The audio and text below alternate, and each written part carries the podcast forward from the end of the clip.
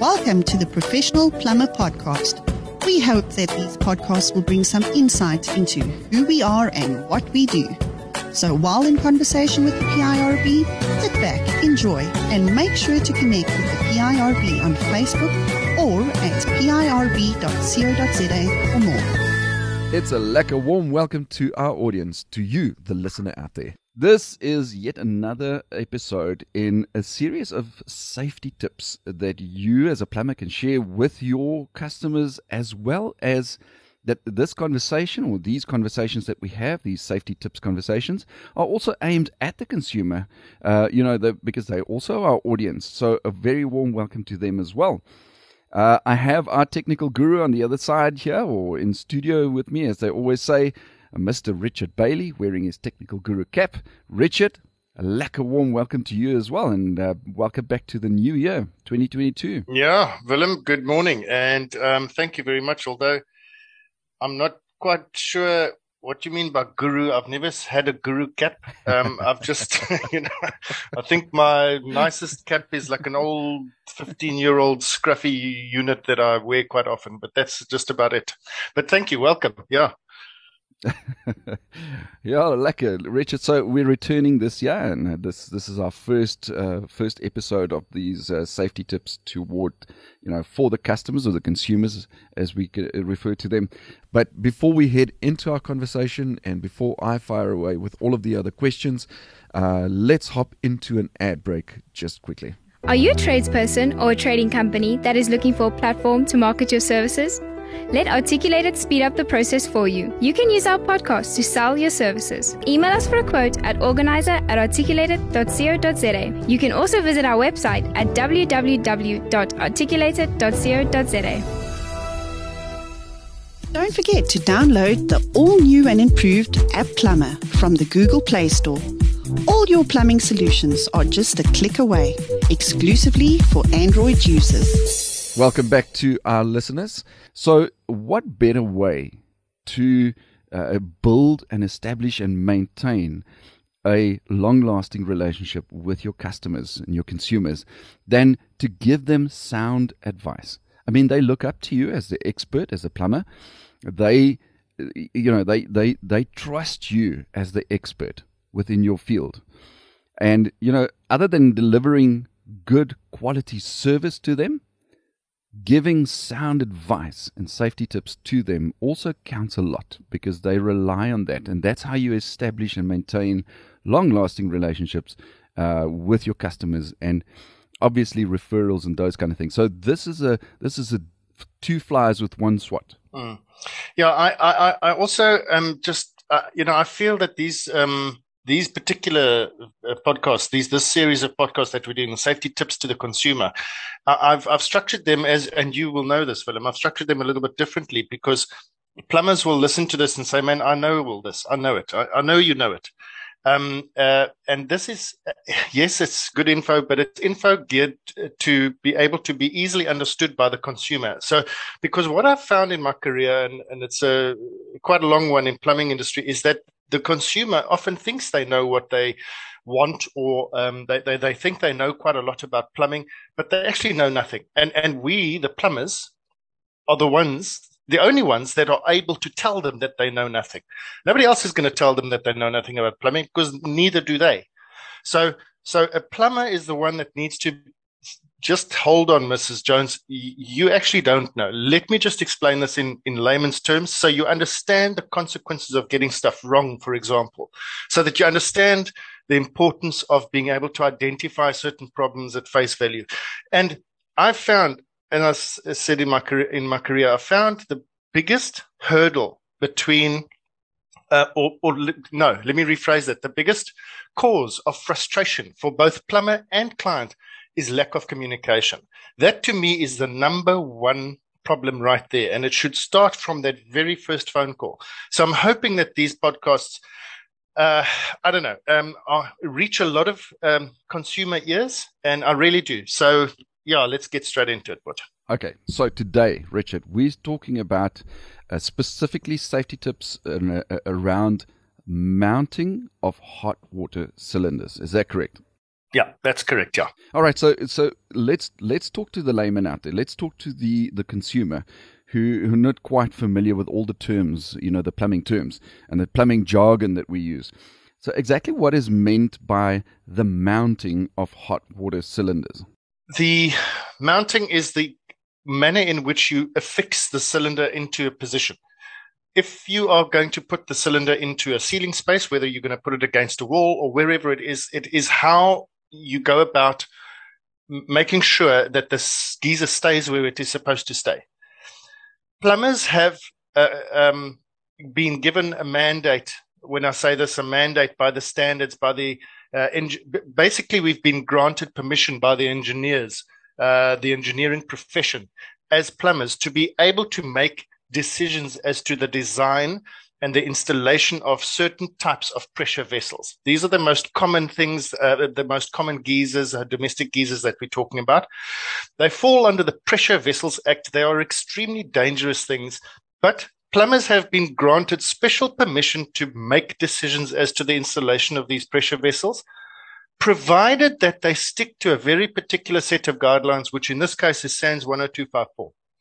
Now, 10254 gives us as plumbers the uh, ability to make decisions as to how well how yeah as i've said to to install the things up to and including a capacity of 450 liter geysers.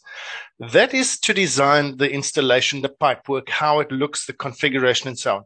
When we talk about mounting of geysers the making sure that structures are sound enough to be able to bear the weight of geysers there are additional restrictions and guidelines that come into that because we're talking about heavy things here. They are large, cumbersome, and heavy, and they are subject to a, a, bit of vibration and stress and strain. Not much, but a little bit of movement here and there. But still, they are big, heavy items, and very often we put them in places that can't bear the weight. So, well, and the structure takes a bit of strain. So this, so this is where an understanding of what I'm allowed to do, what I should be doing, and the measures I should be taking as an installer. And you, as the homeowner, you must be aware that these things are, it's a necessary process that one needs to go through. So there are many guide, well, there are guidelines concerning the mounting of geysers.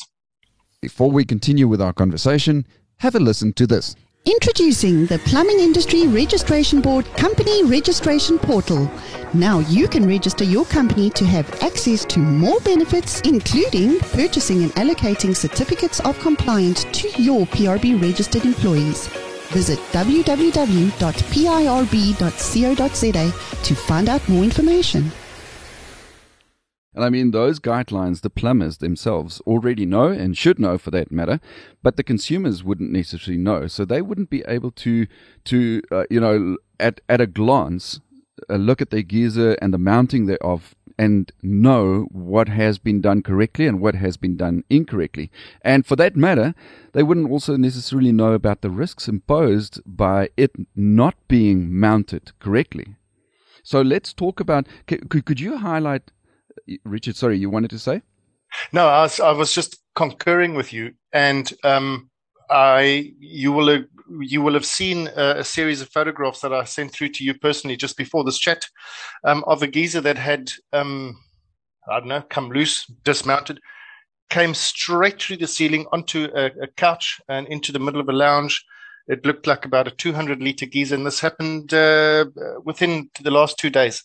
Um, and it's not an uncommon thing. It's just a, it's just the latest of another series. So the, there are very these guidelines and and this this podcast i'm hoping i'm not going to get technical and say it needs to be 300 millimeters and that that's not the purpose of this i'm i'm wanting to highlight the fact that there are guidelines and that there is a responsibility on the on the installer to make sure that he or she knows these guidelines and follows them and mm, to highlight the them. fact that the, correct and that the consumer needs to ask those questions. Hey, mm. have you made sure that my roof structure is strong enough? So, yeah, that's the that's yeah. the the story. Well, just for the audience, just for you, the listener out there, I'm looking at these pictures that Richard sent to me on, uh, you know, on WhatsApp, and it's a ceiling that fell through a roof. Now that thing is, let's say it's a 250 liter geyser, if that geyser was full, and obviously geysers mostly are full, if that geyser was full, that means that it weighs in excess of 250 kilograms. Now, it fell through the ceiling because of its mountings that wasn't properly, uh, you know, mounted. It wasn't properly installed, and it fell through that ceiling. It fell right on top of a couch that's in the living room or the lounge in front of the television. Can you imagine you, your spouse, your children sitting on that couch watching TV, and all of a sudden a 250 kilogram metal geyser falls through your ceiling right on top of your head. I think that would, you know, that could be fatal. Well, it certainly is. Uh, don't forget, Willem, this thing is under pressure, hey? This thing is now oh. under 400 uh, kPa, full of hot water. So we're not mm. just talking about a dead weight here.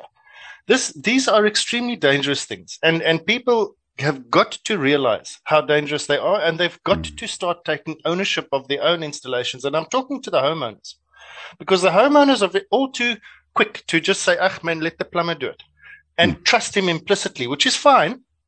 But all too often, this sort of thing happens. If you're not going to mm. take responsibility for your own home and ask the correct questions, then this sort of thing starts to happen.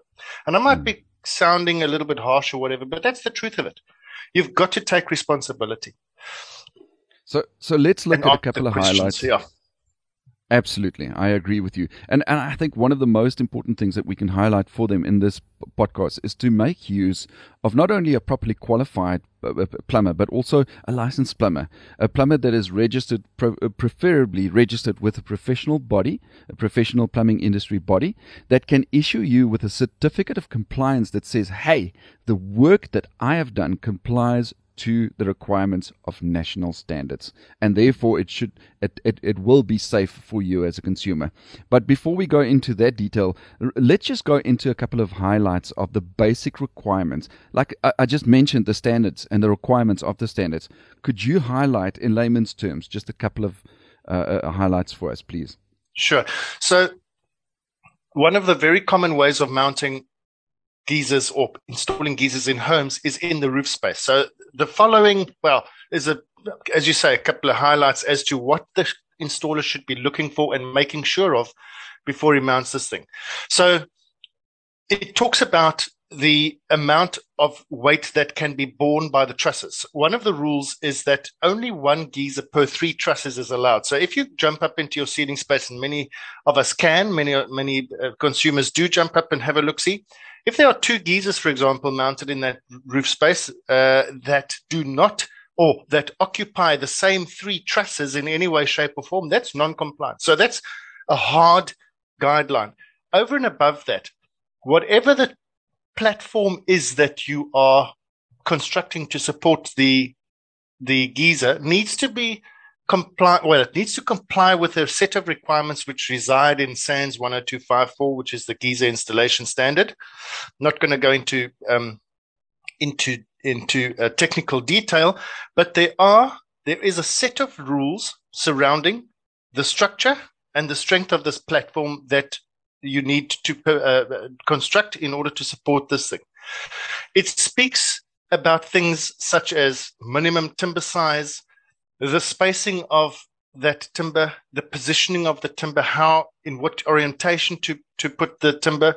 And then it starts to talk about the existing structures, such as, well, the roof trusses themselves that are there already onto which you are trying to mount this geyser.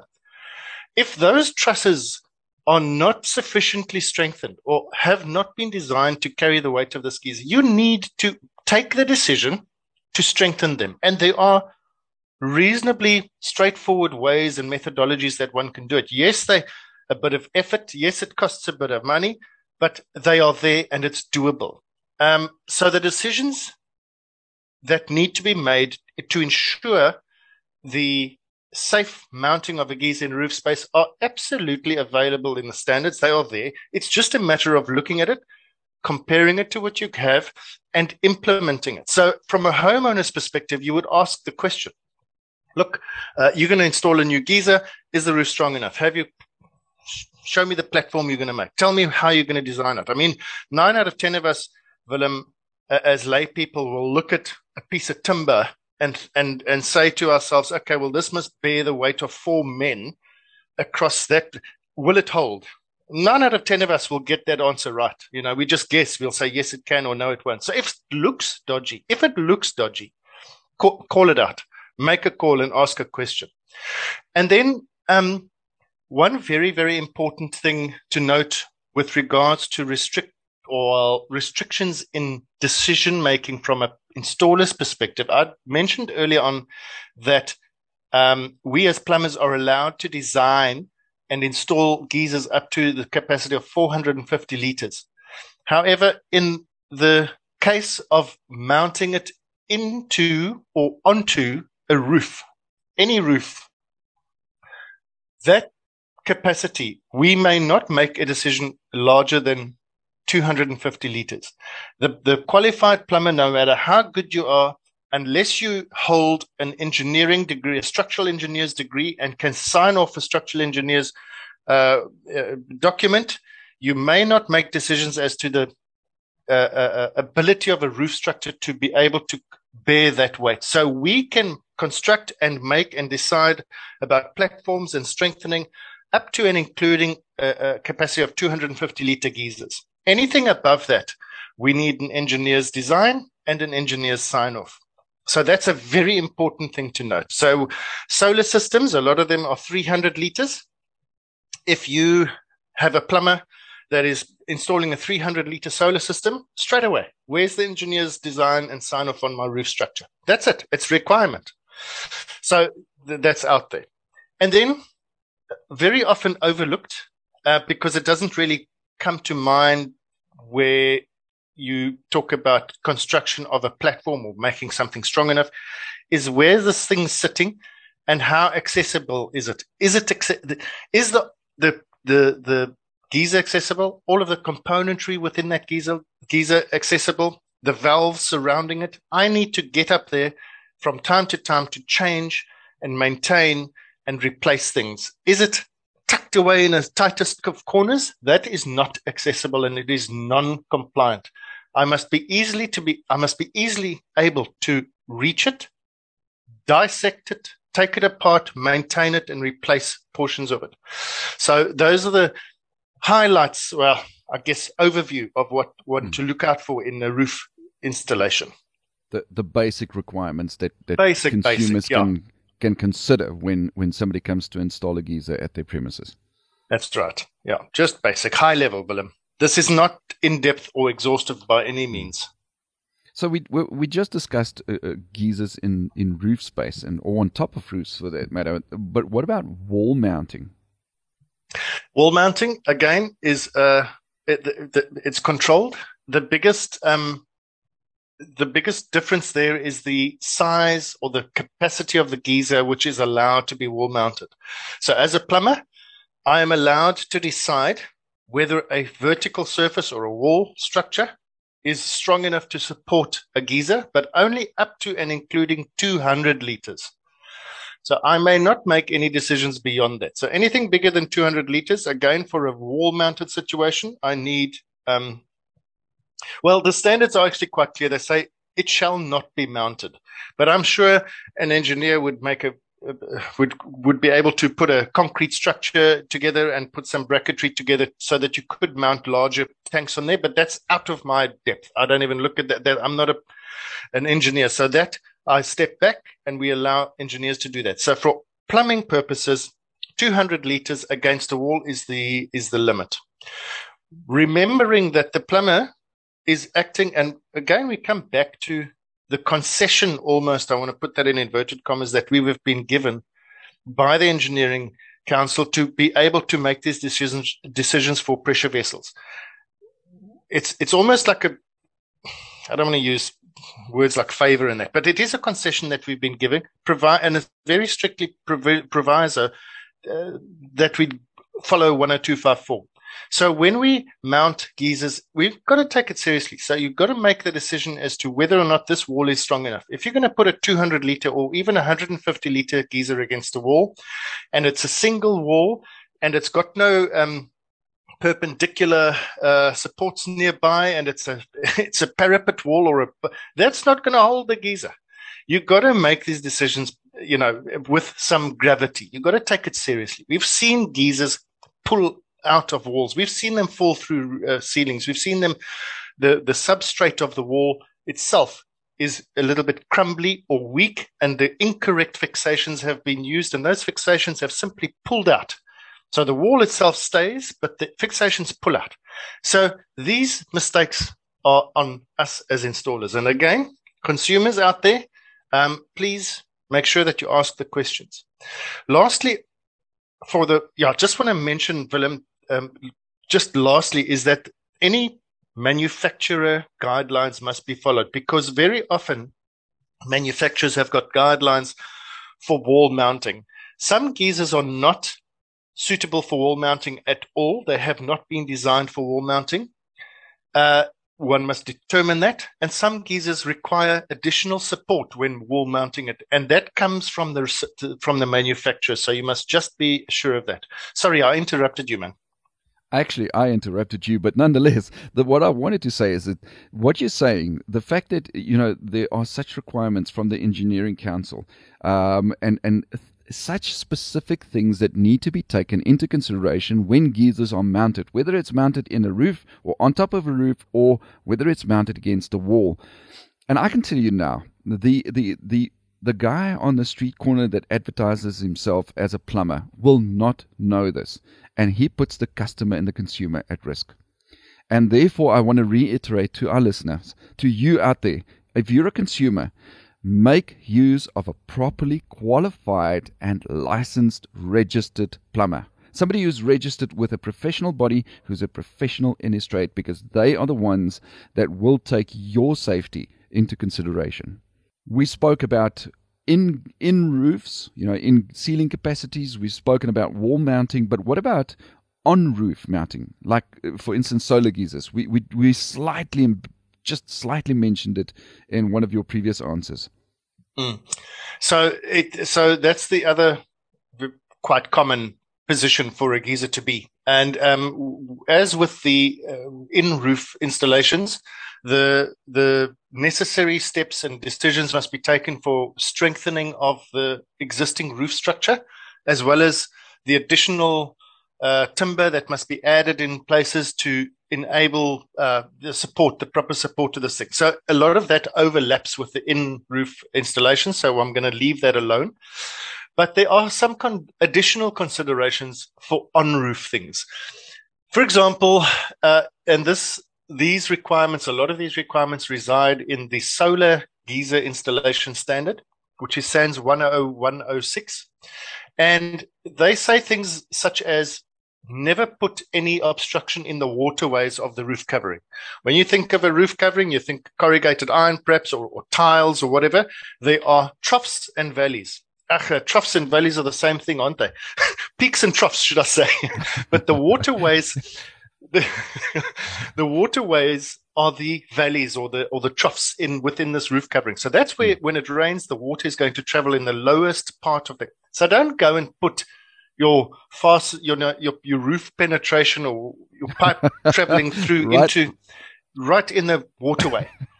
so have a look at for look out for that. It's very easy to spot. Just just open your eyes and look to see if there is any obstruction of the waterways. The reason for this is obvious. Um, water will always have and carry debris, and that debris will build up over time. And what you're going to be creating there is a little dam, and dams on roofs is not a good thing. Period. I don't care what design it is, and the, and, and so on. If you've got a on a on a metallic roof, for example, if you have a, a, a bunch of debris which is constantly damp, you're going to rust it. I know it's galvanized, but you're going to increase the possibility of corrosion there and it causes all sorts of problems. So don't block the waterways. Then quite a broad statement in the standards, but it says nothing should contribute to the acceleration of corrosion in the roof in any way or of the roof in any way. That's sort of quite self explanatory. So if there's anything that is there that uh, for whatever reason. I'm not going to try and think of a of, of, a, of an example, but it, nothing should contribute to the uh, uh, um, um, accelerated corrosion of a roof in any way. No debris should be trapped on the roof, like that's the waterways. And sometimes it can even be not, not even in the waterways, but it could be uh, um, for other reasons as well. And if it's if it's a real problem and it's trapping debris on the roof, it's it's a problem and one needs to look at it. Then roof penetrations, because you've got a geyser, a geyser on top of the roof, you need that hot water to be fed into the home. Uh, I, I, would guess. Um, and you need cold water to come up to the area. You need to punch through the roof. Those roof penetrations cannot again be in the waterways of the roof covering. Sometimes it's tricky. Uh, there are certain roof coverings with, with, without sufficient space to punch through on the peaks. Uh, in that case, you need to consult a, a, professional waterproofer and come up with a design because usually you need to flash all the way from the from the um, the apex of that roof uh, down to where that roof penetration is in, in order to uh, prevent uh, problems there. And then whenever you penetrate through a roof, that penetration needs to be properly flashed and, and waterproofed. And I'm not talking about, you know, off the shelf, um, 50 Rand pop and lup sort of thing. That doesn't work for, for, that is, does not constitute flashing. The standards are quite clear that when we penetrate roofs, we need to flash it, uh, or otherwise make sure that it is properly waterproofed. And the, but they use the word flashing, which is a physical thing. And if you look it up, you'll see that it, it is a physical. It's not just paint uh, or, or, or, from a tube. That is not waterproofing. Uh, it might serve a purpose for a few months, but it is not waterproof. And re- remembering that uh, anything that the, the, the that we install as as plumbers, we should be installing it with a um, view that this thing is going to last the lifespan of the building. And I'm talking 25 years. And something from a tube is just not going to do that. Just before wrapping up this conversation, have a listen to this. Plumber training has never been easier with articulated plumber courses. Enroll now to upskill yourself at your own pace and earn CPD points. Our informative and easy to follow courses can be found on iopsitraining.co.za. Don't forget to follow us on Facebook and Instagram at Articulated Plumber. Listen, Richard, we, we certainly had uh, you know, quite a mouthful to say about. I mean, I, I am not a plumber myself. I am a consumer, and you know, these are all things that I would never have even thought of. Um, so, so I would like to thank you for sharing this information with our audience. You know, it's I think it carries as much value to them as it does for me. Only a pleasure, Willem, as always. And then, of course, to you, the listener out there. Uh, we hope that we have shared some valuable information for you. We do believe so. And uh, thank you for tuning in and listening to this technical episode in which we shared some safety tips on, uh, you know, mounting of hot water cylinders. And uh, we will definitely see you again next time. Thanks for having tuned in. Make sure to read more about the PIRB on our website at pirb.co.za and on our social media channels like Facebook, Twitter, and Instagram.